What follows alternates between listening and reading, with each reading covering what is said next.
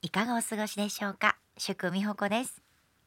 この時間ウォーキングをしながらそしてランニングをしながら聞いてくださってる方もいるみたいですね。リスナーの皆さん6月に入り気温も上がってきました。水分補給は忘れずに熱中症対策も十分に気をつけてくださいね。ゲームチェンジャーこの番組は日本関西大阪を代表する企業時代を変革する企業のトップやキーマンをお迎えして今を生き抜くアイデア新たな時代に立ち向かうキーワードを伺っていく対談番組です。今日のお話を1週間の始まりの栄養にしてください。皆さんの新しい始まりのためにゲームチェンジャー今週お迎えしたのはこの方です。第27回ゲームチェンジャー。今週お迎えしたのはカルテック株式会社代表取締役社長染井純一さんです。おはようございます。おはようございます。今日はどうぞよろしくお願いします。よろしくお願いいたします。いきなりですが染井さん5月の21日に光触媒で空気中に浮遊する新型コロナウイルスの感染性を検出限界以下まで消失されることに成功というプレスリリース出されましたね、はい大きなニュースですけども具体的にこちらについてお話ししていただけますか？はい。えーと、東京大学のですね、はい、あの農学生命学研究科の、まあ、相田先生という方にですね、はい、あの今回弊社の製品で空気中に浮遊してますえー、新型コロナウイルスが、まあ、どれだけこう除去できるかっていうテストをしていただきまして、うん、非常にあのいい結果が出ましたので、うん、えー、発表させていただきました。周りの反響はいかがでしたか？今まで具体的にこの空間に漂っているコロナウイルスをですね、うん効率的にこう除去できる発表というのがあまりなかったもんですから、うん、あの非常に世界的にも珍しい発表だということでそうですよね、いろんなところからですねあの問い合わせいただいているという状況でございます。まあ、いろんなところに引っ張りだこな、えー、染井さんでございます。はい、ありがとうございます。でそもそもこの光触媒とは何なのか。おそらくのリスナーの方もそうですし私自身もよく理解できてない部分もありますので簡単にまず説明していただいてもいいですか？はい、えー、簡単な単語を使って分かりやすいようになるべく説明したいと思うんですがまずあの光触媒というの技術がですね日本人が発見した技術なんですね、うん、何年ぐらい前もう半世紀50年前に藤島先生という方が発見された技術なんです、はい、発見されてたんですね。発見してるのにほとんどの方がご存知ないんですね光触媒っていうのはまずどういうものかっていうとですね、うん、酸化チタンっていうまあ白い粉なんです。はい、酸化チタン。はい。これはあの実は皆さんご家庭の周りに結構たくさん目にする材料でしてお家の外壁に白い壁を昔漆喰の壁って言われる、はい、白いこう壁を塗られてたと思うんですけれども、はい、あれが酸化チタンの粉なんですでその他はいろんな白い絵の具とか、うん、いわゆる顔料と言われるものなんですけども、はい、それがですねほとんどこの酸化チタンの粉を使われているので車の白い塗料もですね、えー、酸化のチタンの粉が使われたりしてるんですね。じゃあ割と皆さん日常の中に触れてるのに、ね、知ら知らないという方は多いかもしれませんね。そこに光を当てる、まあ、いわゆる太陽の光とか、うん、紫外線とか、はい、そういう光を当てるとですねその酸化チタンにくっついた汚れですとか、うん、まあ、今回コロナウイルスもそうなんですけれども、はい、そういうあの有機物と言われるものいや有機物というのはその燃えるものを有機物っていうんですけれどもそういうものが光のエネルギーを使って分解してしまう、うん、炭酸ガスと水に変わってまた空気中に戻ってしまうので、うん、あのいわゆる除菌とか、はい、棒をいわゆる汚れを防ぐ、まあ、そういうあの役目があの、まあ、効果があるというのが、うん、えー、と発見された技術なんですね。すごいですよね。そうなんですね。我々としてはあの今年をですね、うん、光触媒元年にしたいなというふうに思っているんです。すごい発見です。はい、その他例えばどんな部分が浄化されますか？えっと例えばですね、うん、あの空気中に漂っている匂いですね、はい、匂いも浄化できる。そうです。あのまあ匂いというのはいい匂いも悪い匂いもあると思うんですけれども、はい、それも消えてしまうんですね。例えばトイレとか。トイレの匂いとか、はい、あの香水の匂いとかあ香水の匂い焼肉の匂いとかそうなんですペットの匂いとか。それから実は光触媒は空気だけではなくて、はい、あの水の浄化にも役に立つんです。例えば皆さんあの近所の緑色に変わった池があると思うんですけど、うん、汚い池ありますね。ああいう緑色の水もですね光触媒と太陽の光でですね透明にしてしまったりそれからご家庭で飼われている例えば熱帯魚、はい、金魚。金魚も大変です掃除するの。掃除大変ですよね、はい、ああいうところに使うことによって今までこう水を変えてたものを長い間ですね水を変えずに済んだり、うん、ありがたいです。そうなんです。そういう水の浄化にも実は効果があるんですね。それはもういろんなところで使われていたりはするんですか？えーと、水につきましてはまだまだこれからですのでまあ、そういうところに私どもの技術をぜひ使ってほしいなというふうに思ってます。で今スタジオにも製品がありますけれども、はい、世の中には本当いろんな空気清浄機あるじゃないですか。はい、ありすぎて正直あの分からない部分もあります。はい、で染井さんが以前いらっしゃったシャープの会社の有名な空気清浄機もありますよね。プラズマクラスターという、です。でも正直本当に何を買っていいのかわからない部分っていうのは皆さん持ってると思うんですよ。カルテックの空気清浄機も教えてください。はい。まあこういうコロナが世界的に流行する中で、うん、じゃあ今皆さんご家庭でお持ちの空気清浄機が本当に効果があるんかどうかっていう。わ、うん、かんないんですよ。今までこんなことがなかったので。よく分かんなかったんですね、はい、私シャープに30年ほどのエンジニアで勤めてましてあのプラズマクラスターとかそれからパナソニックさんのナノイーとか、うん、まあ、いろんな技術がね、はい、今あると思うんですけれども、まあ、それぞれに特徴はあるんですが、うん、そのなかなかこのウイルスにダイレクトに効果があるかっていうところは、なかなかこう示せなかったんですね。でようやく私どもの光触媒がそのウイルスをいわゆる不活化、はい、いわゆるウイルスを死滅してしまうっていう技術があの今回初めて、うん、あの公開できましたのでご家庭にあるその空気清浄機っていうのはどちらかというとこし取るイメージでフィルターでね。でね。そう。ですから、はい、そこに付着はして防げるんだけども死滅させる科学的に分解するっていうのが実はできなかったんです。うん。ね、ですからより安全にそういう有害なものを分解するという意味では光触媒っていうのは今まで世の中にない技術だったと。いうふうに言えると思います。欲しくなりました。今の言葉聞いてより。はいありがとうございます。最近ねいろんな家具屋さんに実は置かれていたりとか。そうなんです。飲食店にも置いてもらったりとか。と思って。あのスタジオで毎日見るので、ええ、家具屋さんで見つけた時はなんか嬉しくて。家具屋さんになんかありがとうございますじゃないですけど。あいろんなところに置かれてるっていう。やっぱ反応しますよね、えー、そうですね、うん、あのぜひお家にも置いてほしいなと思います、はい、そしてあの本当このコロナ禍においてね注目のこれ技術だと思うんですが実はですね、えー、こちらは、えー、マイエアーという商品なんですけれども、はい、えー、パーソナル空間除菌脱臭機なんか難しい名前なんですけど、はい、簡単に言うと首からかける除菌脱臭機なんです、これ実際に今染さんかけていらっしゃいますけれども。首からかけるこの除菌脱臭機から出てくる風っていうのは、はい、無菌の風なんですね。これ光も今出てるんですね。あの見てもらったら分かるように光が少し漏れてるんですけれども、ね、ですからマスクを外した時に、はい、この除菌の数がちょうどこの顔の周りにたまることで、うん。うん、あの隣に例えばコロナウイルスを持っておられる方がいてもですね、うん、感染予防できるっていうそういう代物なんです。へえ。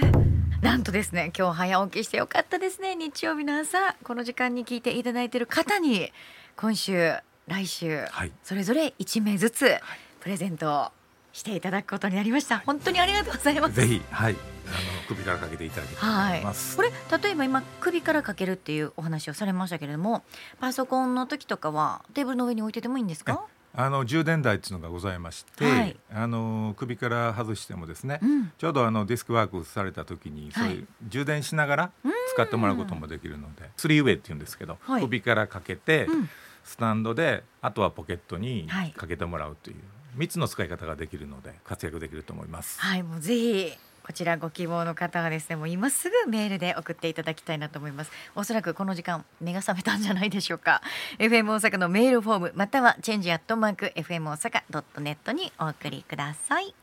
ゲームチェンジャー今週と来週の2週間はカルテックの光触媒製品についてのお話はもちろんのこと光触媒の可能性そして会社設立にまつわるエピソード未来に向けたお話なども伺ってまいります。染井純一さんと一緒にお送りしていきます。どうぞ染井さんよろしくお願いいたします。よろしくお願いします。カルテック株式会社代表取締役社長染井純一さん。1961年奈良県のご出身。徳島大学で光触媒の研究に従事されますが1986年シャープ入社後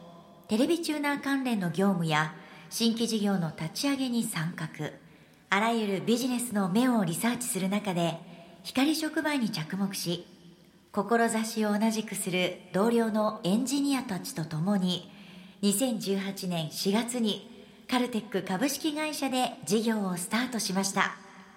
水と空気をデザインする地球の未来のためにを理念に日本初の光触媒に夢をかけるゲームチェンジャー。染井純一さんが今週のゲストです。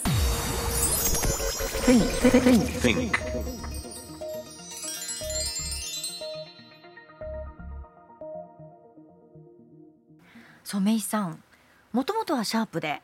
テレビチューナー関連のお仕事をされていたということですけども今のこの光触媒とは全く違う業務ですねそうなんですね。これご自身で希望されて就職されたんですかまずは？いえいえあの僕大学の時はあの先ほどお話ありましたように、はい、あのいわゆる化学いわゆる光触媒関係を勉強してたもんですから、もともとそうなんですよね。そうなんです。でそれを、はい、まあシャープでなんとか活かせないかなっていうまあそういう希望を持って。シャープに入りました。そうなんです。さあ配属先です。いきなりテレビチューナーですもんね正直どうでした？その話を聞いた時は。いやもう配属されて1週間後に先生に、大学の先生に電話しましたからね。もうやめたいと。もうこんなんやるためにシャープ入ったん違うと。1週間で？1週間で。電話しました。そしたら大学の先生なんて言いましたか？先生がね、うん、あと数か月頑張ってみたらと。でそれでその気持ちが同じなら、また考えようというふうに言っていただいて、それでまああの数か月、はい、まあなんとか我慢しながら、はい、もう右も左もわからない仕事をですねやりました。やりました、はい、やれば楽しさっていうのはそうなんですね。あの楽しくなってきましてね。あのきっかけはね一つは先輩たちがですね、うん。あのよくゴルフにさせてくれたんです。ゴルフ？会社とは関係ない。ゴルフに、はい、誘っていただき。でそれで当然私が一番若いわけですから新入社員ですもんね。それをお前幹事せえと、はい、でいつも僕幹事させられててコース取ったり 組み合わせ考えたりね、はい、大体もともと学生の時からその宴会部長やったもんですから、うん、あそうだったんですか。それがね、ね、そうなんです。そこになんかスイッチ変なスイッチ入ってしまって、はい、いろんな社内の方々といろいろ話聞いたり、それがすごく楽しくなってきましたね。はい、やっぱそれがやっぱ楽しくなると仕事中でもそういう話するじゃないですか。あ結構楽しいみたいになってしまったですね。はい、あのそっちに引っ張られて、はい、あのなんか30年も居座ってしまった。30年？上司の方は上司がまたこれ厳しい上司でしてね。なんでこんだけあの右も左もわからない僕が怒られなあかんねぐらいよく怒られたんですけど、うん、ですけどねその上司は怒っても、ハートがあったんですよ。愛があったわけですね。ありました。それをねやっぱ初めて知りましたね。社会人で学生の時にはそそそういう気持ちなかったんですけど、はい、やっぱこれだけ厳しい人だけども最後はなんかハートがあって、やっぱり最後助けてくれたり、あの成功の導きをこうしてくれたりとかそういうのをあの教えてもらってあの今思うとですね非常にいい上司だったなと、はい、僕のその社会人のとしてのこの気持ちの持ち方とかモチベーションはその方に教えていただいたなと思っていまだに感謝してます。でも今就職してすぐに辞めてしまう方結構多いと思うんですね。多いですね。こういう方に辞めずに30年頑張った染井さんからちょっと一言いただきたいなと思います。あのやっぱり仕事は仕事って言われるんですけどやっぱりやるからには、うん、その楽しんだりそうです。その中で自分のモチベーションとか、はい、夢をこう作っていくっというところがやっぱり長く続けられる秘訣やと思うんですね。うん、ですから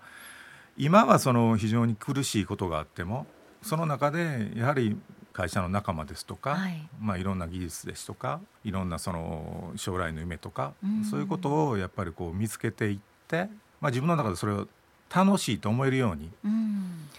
そういう気持ちがねあの非常に僕は大事じゃないかなというふうに思いますね。そうですよね。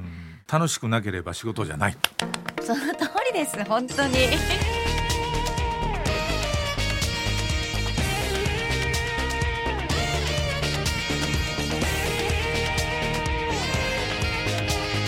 never seen before.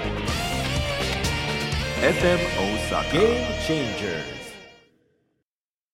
お仕事されてたわけですけれどもその中で印象に残っていることとかいろんなことがあったと思うんですよ。はいさん海外にも行かれてた時期があったんですね。そうなんですね。あのその上司のおかげで、はい、本当に世界中いろんなとこ行かせていただきました。僕は衛星放送っていう仕事をさせてもらってたので、はい、当時あの衛星放送っていうのは世界中でブームになってですね、うん、各国でこう放送が立ち上がってた時期でして。はいあのそういう形でもあの海外いろんなところに行かせていただきましたし一方であの LED 照明っていうね、まあ、今では LED 当たり前になってきたんですけれどもそういう照明の仕事もさせていただく中でスリランカでちょっと強烈なエピソードがあるんですけれどもスリランカに国のプロジェクトで、はい、あの特殊な光を夜に光らすことで、うん、いわ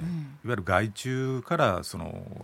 果物とか野菜を守ろうというそういうものに私あの参加してたんですね。はい、でそれ3年ほど続いた事業なんですけれども。その中でですねあのスリランカの子どもたちが、うん、そのやっぱ水道なかなか発達してないわけですから、はい、井戸の水を飲むわけですね。そうですねでその井戸の水を飲んでその子どもたちが亡くなったり病気になるっていうそれを目の当たりにしたわけなんです、うん、しかも井戸の水って言っても日本みたいな綺麗な水じゃないですよね。そうなんです。結局その農薬がたくさん農薬まくもんですからそれがその地下水に入ってですね、はい、井戸水にこう出ていって、うん、それを飲む子供がいわゆる弱い人が、うん、あの本当に亡くなったっていう現実を目にしてですね、はい、これはどないかしないといけないなと、うん、その時に思い出したのが光直売だったんです。長年あの忘れかけてた技術だったんですけども、それをスリランカで思い出した。思い出したんですね。FM 大阪 Game Changer Changer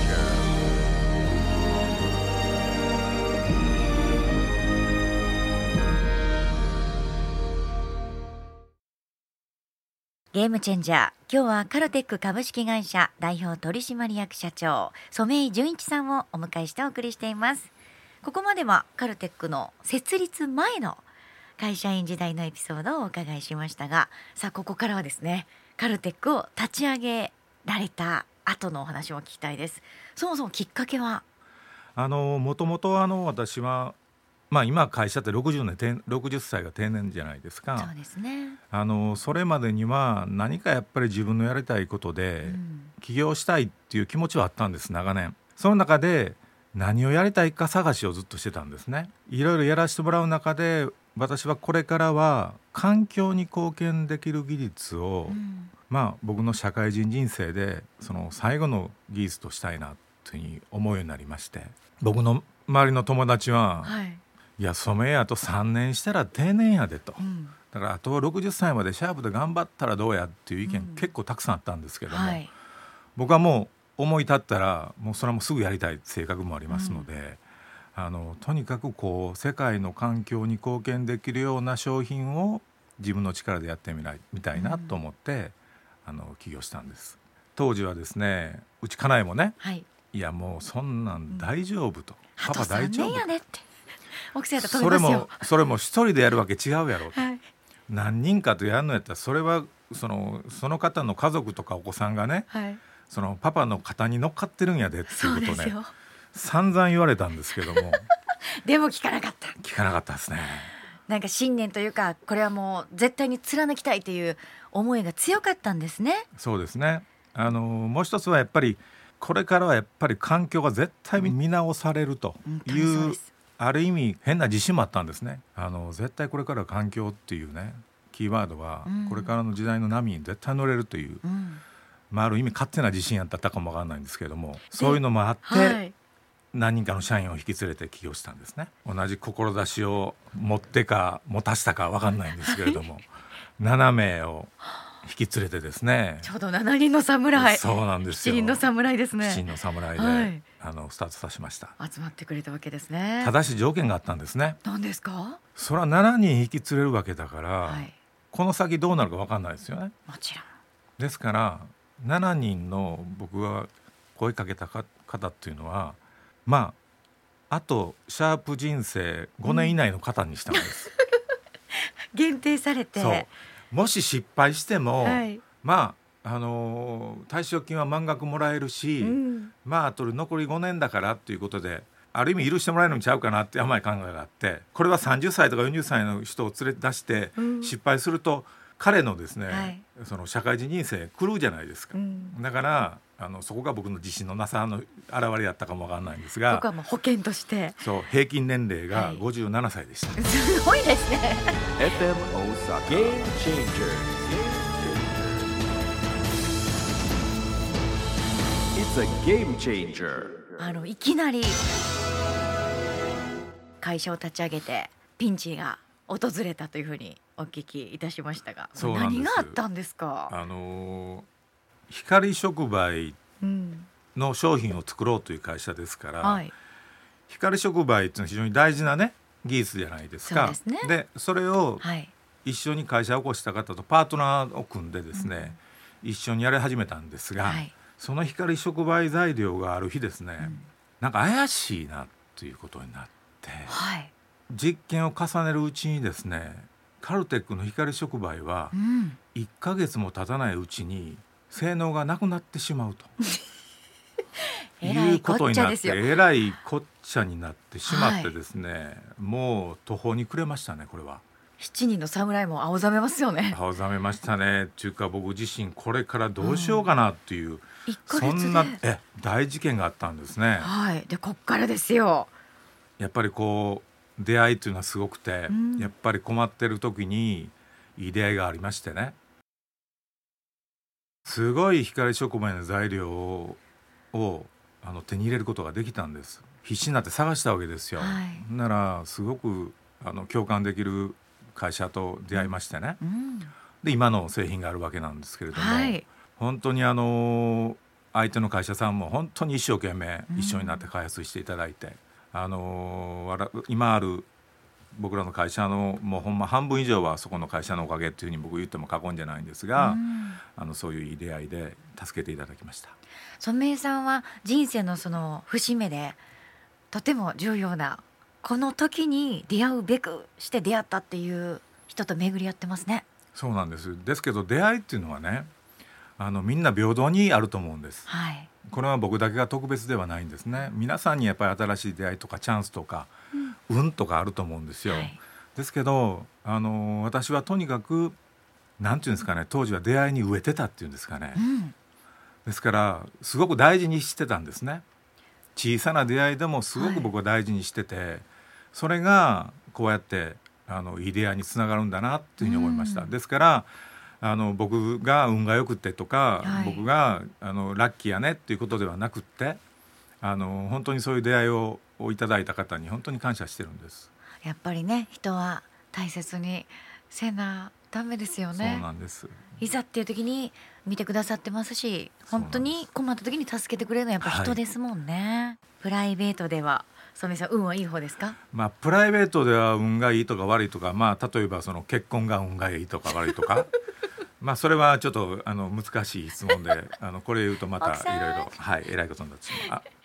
ビンゴとか当たったりとか例えばゴルフのね景品でいつもいい商品を持って帰られる方って必ずいるじゃないですか。はいあのね僕ね人生ではいくじ運はもうなくなったんです、あら実はあのお年玉年賀はがきあるじゃないですかはい。あの一等が当たったんです初めてお会いしましたえそういう方に。僕のあのくじ運はそれで終わりました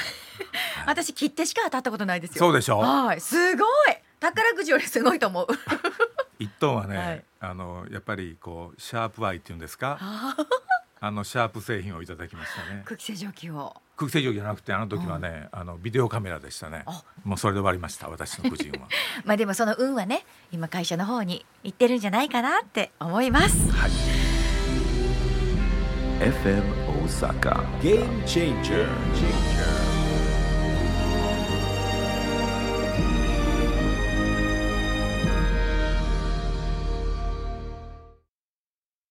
さああっという間にお時間が来ちゃいましたが最後にですね今日曜日のこの朝の時間ラジオ聞いてくださってる皆さんに染井さんが普段から大切にしていらっしゃる言葉、まあ、ピンチの時に支えてもらった言葉でも構いません。この色紙に書くとしたらどんな言葉を？はい僕は2つ言葉あるんですね。はい。一つはあの低所講師って言いまして、はい、あの常に高い志をね持ちましょうっていうことと、はい、もう一つはですね非常にあの言うのは簡単な言葉なんで有言実行という非常に単純な言葉なんですけど、うん、なかなか言ったことを実現するっていうのは僕本当に難しいなと思ってて、うん、本当にそうです。あの僕もそうですし今のうちの会社の社員の方にも有言実行という言葉をあの大事にしています。じゃあこの色紙をですねリスナーの方にプレゼントいたしますので、はい何かこう迷った時に染井さんのこの言葉をまずは目にして自分自身の成長も高めていただきたいなと思います。はい非常にありがたい話です。そしてプレゼントのご提供もありがとうございます。首から下げるタイプのマイエア。本当にいいですね。はいぜひもうウィズコロナの時代にぴったりだと思いますので、はい、ぜひこちらも狙ってください。FM 大阪のメールフォームまたはチェンジアットマーク FM 大阪ドットネットにお送りください。当選者は番組のブログおよび発送をもって返させていただきます。さて来週のこの時間は日本大阪の成長戦略カルテックの新しい取り組み。